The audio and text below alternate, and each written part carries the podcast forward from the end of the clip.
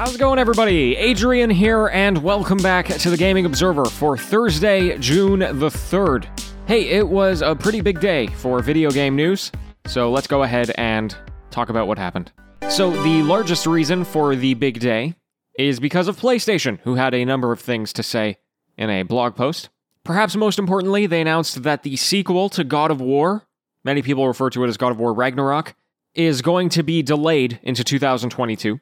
And they also said that they're going to try and get Horizon Forbidden West done by the end of this year, but if I were to guess, that's also going to be delayed.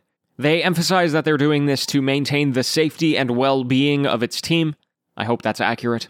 And alongside that announcement, they also said that those two games, as well as Gran Turismo 7, are also going to be released on the PlayStation 4. The head of PlayStation Studios, Hermen Hulst, said this quote, you can't build a community of over 110 million PlayStation 4 owners and then just walk away from it, right? I think that'd be bad news for fans of PlayStation 4, and frankly, not very good business. End quote. Now, this seems to have gotten the internet into a tizzy that these games aren't just releasing on the PlayStation 5. But I mean, listen, this is what happens at every single new generation of consoles. It shouldn't surprise you. And nobody can get their hands on a PlayStation 5 anyway. That would make a lot of people angry if they couldn't play those games. And the last thing that they confirmed is that Bend Studios, who are the people who made Days Gone, are confirmed to be working on a new IP. So we know that they tried to pitch Days Gone 2 and they got rejected. And then they were going to be kind of shuffled in with some other studios working on other games, but they petitioned to work on their own game. So they're doing that again. Probably not going to come out for many years, though.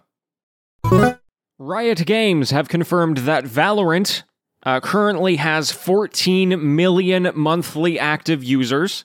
So this has been an absolutely phenomenal game for them in terms of performance. And following that, or maybe as a result of that, they have confirmed that they're going to be making Valorant mobile, which is interesting because Valorant is this very, I guess, serious type of shooter like CSGO. And I think the ones on mobile tend to be a little bit more relaxed.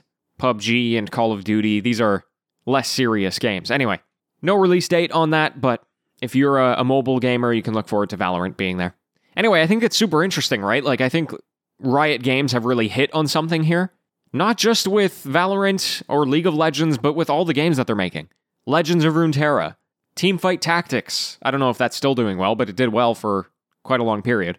And then they have all these other games coming up as well. Anyway, I thought that was interesting. If you are somebody who reads a lot of comics, you're probably familiar with the name Dark Horse Comics. And they have just confirmed that they're going to be setting up a division of their company called Dark Horse Games. Yeah, they're making games based on the portfolio that they have. And even if you don't read comics, you're going to recognize some of these names Hellboy, Sin City, 300, Umbrella Academy, and they've got just a bunch of stuff anyway. Now, what they did say is that they're kind of focusing on refreshing some of their less established IPs as gaming first IPs, and that's their words. But they are also in talks with development studios to kind of license out their more well known titles. So if you like any of those franchises, then keep your ears open. It'll be interesting to see what they do. Hey, folks, I want to bring your attention to a recent bundle that became available on itch.io. It's called the Queer Games Bundle. And basically, if you don't know itch.io, it's where a whole bunch of indie developers put their games. Very, very small games, for the most part. And they have just put up 236 games for a regular full AAA price of $60. Uh, if you can't afford that, they also provide a pay what you can 10 to $20 option. And anyway, they've got games in here that are just so many different genres and mechanics They've got some tabletop RPGs in there, visual novels. Anyway, you might remember like last summer they did something similar for the bundle for racial justice and equality. It was around the time of the Black Lives Matter movement. And so all the proceeds are going to go to the creators of these games. And if they end up meeting their target, then, you know, all of these solo devs are going to be able to have a livable wage for a full year, which is pretty crazy.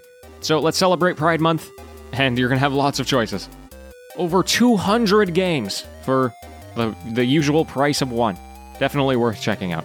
My friends, that is all of the news for today. Thank you so, so much for tuning in. It's greatly appreciated. Of course, back with the news tomorrow as always. And until then, happy gaming, everyone.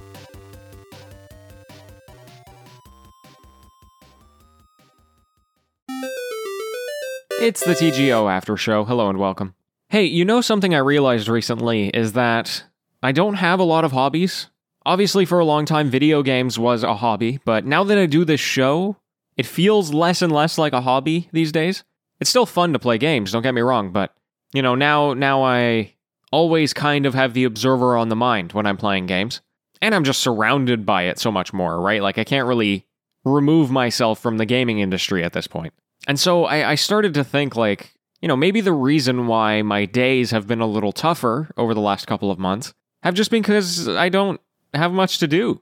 You know, I, I spend the morning working, I spend the evening doing this show, and then it kind of just feels like I've been working all day instead of doing something that I want to do. So, in the time that I have available to me, I'm trying to make a more conscious effort to do new things or do things that I already know I like doing but have fallen off the wagon or whatever. And of course, a lot of that has to do with COVID, right? Like, we lost a lot of things from not being able to go outside and interact with people and go pl- interesting places and whatnot. And I think a lot of that is going to clear up this summer and will afford me more opportunities. But also, you know, there's plenty of other things I can do. Like, something I really fell off of was reading. I love reading. Books are totally cool. And, uh, I don't know, I, I read the first Stormlight archive from Brandon Sanderson, which is this absolutely massive book, uh, a few months ago. And then I was waiting for my friend Jordan to read it so that we could kind of like read it at the same time. But he ended up getting a new gaming PC and everything, and he just got super distracted with other hobbies. And so I'm now I'm saying like screw it, I need to get back into reading. And I'm still gonna wait for him. I'm just gonna you know read other books. And I saw that recently uh, Andy Weir came out with a new book, and this is the guy that made The Martian.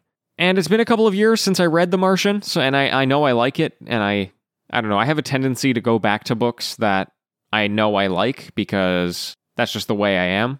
If I know I like something, I'm more likely to do it again. Food is like that for me. You don't see me eating a lot of different types of food. I'll try things, but I won't consistently eat different types of things. Um, obviously, video games, right? Like, I like my roguelikes because they're familiar and let me play the same thing over and over again. Anyway, so I, I, I picked up The Martian today. I'm going to reread it with the intent that I'm going to then go and read his next book.